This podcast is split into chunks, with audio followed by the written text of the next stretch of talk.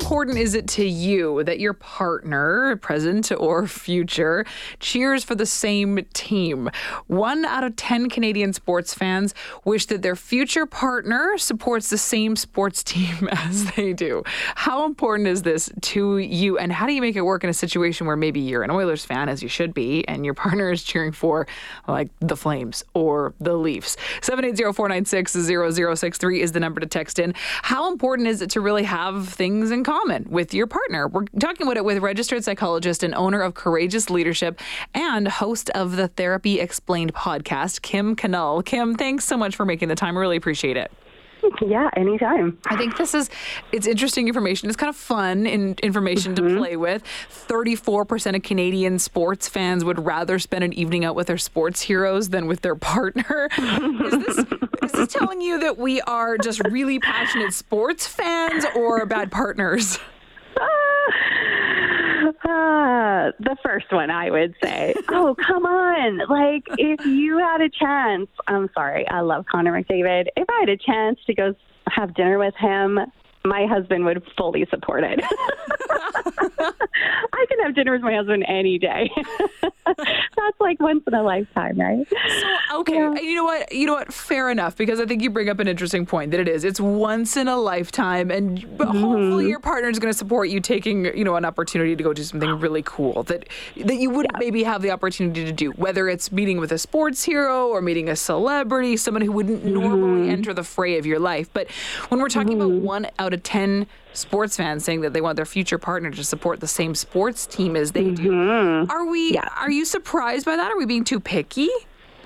Yeah, that's interesting. Hey, I'm actually surprised it's not a little higher. to be honest, you know what? You. Me too. um, but you know what?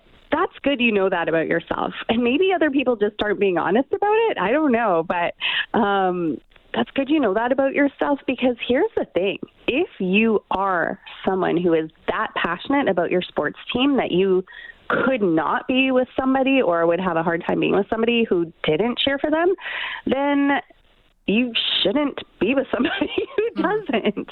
Like it would, it potentially could cause some major rifts in the relationship. Now, that doesn't mean that if you have different sports team likes that you can't be together. It just means, you know, you need to be self aware. Ultimately, Kim, do you have to have things in common with your partner? I mean, is that something that's really important? Because when I think about, you know, the the foundation of a relationship, it's like having important values that, that kind of match up. But in terms of your interests, I don't know that those always need to be exactly the same. Or or is there more of an mm-hmm. importance on that than we think? Right. Well, I mean, there's an old adage that says that opposites attract. And I think sometimes what's it, what attracts us to people in the beginning sometimes actually annoys us a little bit later on. It's kind of interesting how that can sometimes flip. But I do think it's 100% possible to be in a relationship or married to somebody that has different interests. And in fact, I think it does actually make it interesting. How how do you sort of bridge that gap then? If someone is mm-hmm. interested in something that you just you really can't relate to, or you don't understand, you don't want to wrap your head around, what do you do in a situation like that? Well, to be honest, in our own family, not necessarily uh, with my husband, but in our own family, we have, you know, Flames versus Oilers fans. And so we make it fun. And it doesn't mean that when the Oilers lose, although they rarely do, so of course it's not a big deal, but it doesn't mean that when they lose it, it doesn't sting a little bit. But we sometimes do fun things, like we put a friendly ra- wager on it. Like, you know, if my team wins, then you're doing the dishes tonight, or things like that, mm. which can be really fun. I think the biggest thing to keep in mind is that regardless of the difference that you have in the relationship, we need to respect each other as people. Right? And this is a good life lesson about anything, which is everyone's free to have their own preferences. And in fact, it might be an interesting discussion about why do you prefer one thing over another? Why do you prefer the Flames to the Oilers, for instance? Like, is there somebody on there whose, you know, story you really love? Like a player is really interesting to you, or you know, it might be an interesting um, dinner time conversation. But um, at the end of the day, it is a friendly game. And it's for fun. Like, that's why we watch sports. Mm-hmm. So let's keep it fun.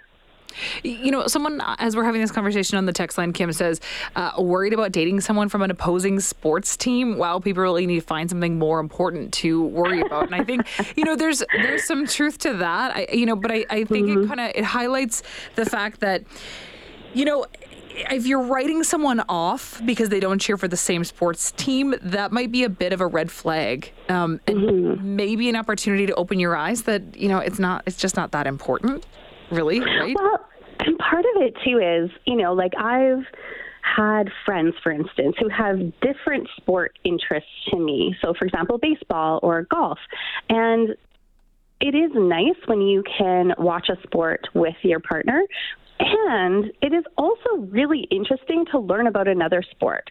So, my family members are from Toronto and they love the Blue Jays. So, one summer when I spent a few weeks there, we watched a bunch of Blue Jays games that was super interesting. I got to know the game and the players and a little bit more about it, right? So, so I think part of it is just this willingness to get to know the person and something else that they love too, right? It's kind of a give and take in relationships anyway. So, yeah, having an open heart and mind to these things can be really helpful. Yeah, probably sets you up for some good success moving forward. Okay, Kim, thank you so much for making the time to chat about this. I really appreciate getting your perspective. Anytime. Thanks. Of course. Take care. That's Kim Knull, registered psychologist and owner of Courageous Leadership. Uh, she's also the host of the Therapy Explained podcast.